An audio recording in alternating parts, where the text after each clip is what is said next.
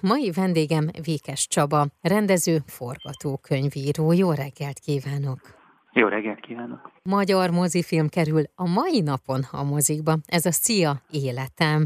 Mi azért beszélgetünk, mert hogy ennek a filmnek a forgatókönyvírója, rendezője és szereplője is vagy ebben, úgyhogy ez is nagyon-nagyon érdekel engem, és amikor én egy picit így utána kutattam, illetve megnéztem egy-két beszélgetést, akkor az jutott eszembe, hogy az élet a legnagyobb forgatókönyvíró, tehát ez most megállja itt a helyét, ez a kijelentés?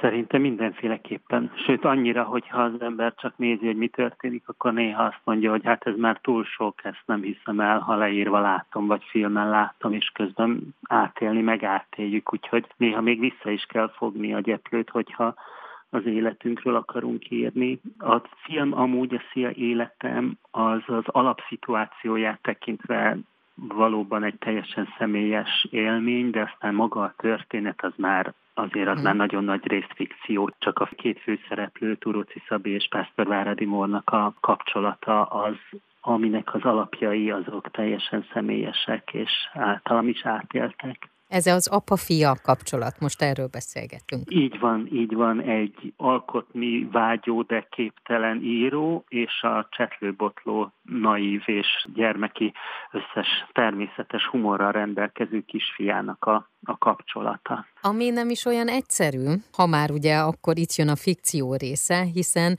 a filmben az apa és a fia ugye nem ismerte egymást, és nem tartották a kapcsolatot, majd készen kapott egy 6-7 éves gyereket? Így van, egy hat éves kisfiút kap, filmnek az előzménye, ami, ami ki is derül, de, de nem árulok el vele jó. titkot. Volt egy párkapcsolat, ami megromlott, és a, a férfi és a nő úgy döntöttek, kicsit másképp emlékezve a történetekre, hogy nem tartják tovább a kapcsolatot.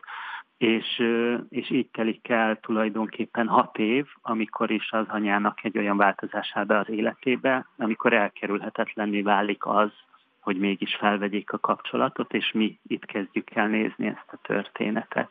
Ez a történet, ez nem csak egy egyszerű történet. Ha egy picit belegondolunk abba, hogy milyen az, amikor egy felnőtt embernek az élete megszokott mederben folyik, majd hirtelen ott van egy gyerek, és apává kell válnia, és közben dolgoznia kell, közben a gyerek szükségleteit nézni, a lelki oldalát megnézni. Ez egy hihetetlenül mély és sokrétű film. Igen, de azt gondolom, hogy most, amit felsoroltál, na, ahhoz nem kell semmilyen fikció, mert uh-huh. hogyha egy tökéletes párkapcsolatban egy közös döntéssel gyermeket vállal egy pár, és megszületik ez a gyerek, akkor ugyanez történik. Tehát, hogy erre nem lehet felkészülni. Uh-huh. Tehát, hogy akkor minden megváltozik. Megváltozik a családon belüli har harmónia, a viszonyok, az odafigyelés, az, hogy hirtelen mindenkinek kevesebb ideje marad önmagára, kevesebb ideje marad a munkájára, egy teljesen új rend áll fel, amihez alkalmazkodni idő. Nagyon szerencsés az, akinek ez azonnal vagy egy-két napon belül sikerül, azt gondolom, hogy ez a ritkább, és az az általánosabb, hogy ez egy, ez egy hosszabb küzdelem, egy folyamat, és én azt gondolom, hogy teljesen természetes, és nagyon fontos az, hogy belássuk azt, hogy, hogy ne hibáztassuk magunkat az azért, hogyha nekünk erre hosszabb idő kell, mm. és tulajdonképpen maga a film ezzel az alapgondolattal játszódik el, hogy, hogy igenis nyilván a film maga egy extrém szituációt vázol természetesen, tehát a végletekig ki van tolva, de az alapja mégis az az, hogy attól még, hogy abban egy pillanatban ugye megszületik a gyermekünk, és főleg apai szemszögből nézve viszonylag passzívan követjük Igen. ezt a folyamatot, látjuk, ahogy a, a nő változik, ahogy benne és vele történnek dolgok, mi meg néha odarakjuk a kezünket a hasára, és úgy csinálunk, mintha éreznénk, hogy rugott volna a gyerek, ami néha igaz, néha nem, és nagyokat mosolygunk, és mégis jön egy pillanat, amikor a kezünkbe kapunk egy gyereket. Uh-huh. És szerintem elvárhatatlan az, hogy csettintés, és akkor én mostantól apa vagyok. Ez szerintem nincs. És mi az a folyamat, ami alatt beérik az ember, és tényleg apává válik. De miközben olvastam egyébként a leírást, fentezi elemekkel dúsított egyedi vígjáték. Tehát itt is igaz az, hogy a humor az nagyon sok mindenen átsegíti az embert?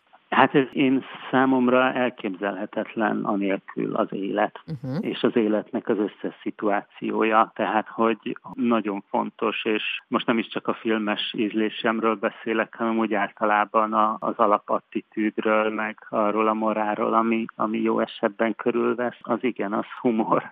Anélkül nem is tudom, hol lennék én. Vékes Csaba, a Szia Életem című film forgatókönyvíró, rendező, szereplője. Az apaságról, a gyerekekről és az inspirációról mesél a mai vetítő rovadban. Már is folytatjuk.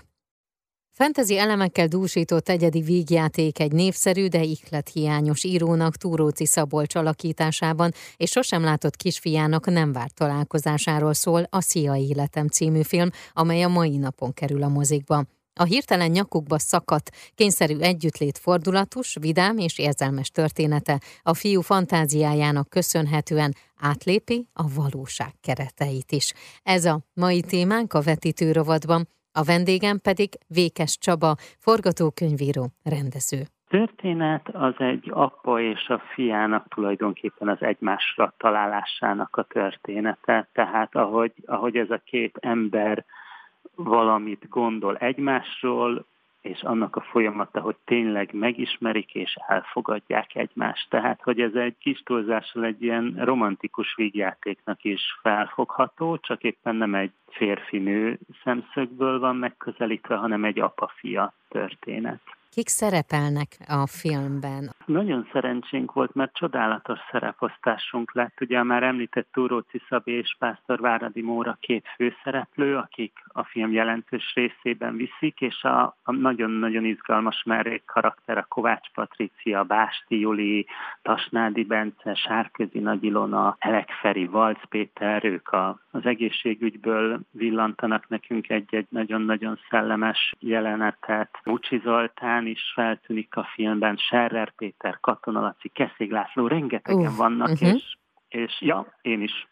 Igen, de erre rá akartam kérdezni. Csodálatos és nagyon sokszínű. Pálmai Annát kiadtam, de rossz is egy ilyen felsorolás, mert biztos uh-huh. ki fogok felejteni valakit, aki nem érdemelné meg. Sok, sok izgalmas karakter, nagyszerű színészek. Úgy kezdtem a beszélgetést, ugye, hogy forgatókönyvíró, rendező és szereplője vagy ennek a filmnek. És ugye a forgatókönyvírással kezdődött, de aztán hogy lettél rendező és szerep? Igen, amikor elkezdtem írni ezt a történetet, akkor, mint említettem is, a, a saját élményeimet és a saját kapcsolatomat kezdtem feldolgozni a, a fiammal, úgyhogy eleinte kézenfekvő volt, hogy én maga vagyok a főhős, és aztán ahogy alakult a történet, úgy távolodtunk el egymástól a főhőssel, és, és lett egy nagyon másfajta karakter, mint aki én vagyok. Viszont én jó magam színészként végeztem, nekem nagyon hiányzott egy olyan élmény, hogy egy nagy játékfilmben feltűnjek, és igazából utána kicsit tudatosan kerestem azt a karaktert, akit én magam alakíthatok, és amikor már írtam, akkor tulajdonképpen magamnak írtam az egyik szerepet. Rendezés az alap volt. Amikor leadtuk a pályázatot nagyon-nagyon régen, öt évvel ezelőtt, mert akkor indult ez az egész folyamat, akkor még egyedül jegyeztem, mint rendező ezt az alkotást, és ahogy egyre inkább körvonalazódott, hogy ennek van realitása, hogy megvalósuljon, és felmértem azt a rengeteg feladatot, amivel ez jár, akkor döntöttem úgy, hogy ehhez be kell vonni valakit, mert az év jelentős részében nem Magyarországon élek, és uh-huh. nagyon meg, megbojdította volna az életet, a családi életet, hogyha én egy ilyen hatalmas volumenű munkára folyamatosan Magyarországra teszem le a székhelyemet, és ezért szükség volt valakire, aki segíteni tud, és aztán egy viszonylag ilyen furcsa göröngyös úton jutottunk el Gáborhoz, Rohanyi Gáborhoz, de, de csodálatos. Egy nagyon fontos és nagyon jó találkozása lett az életemnek, úgyhogy nagy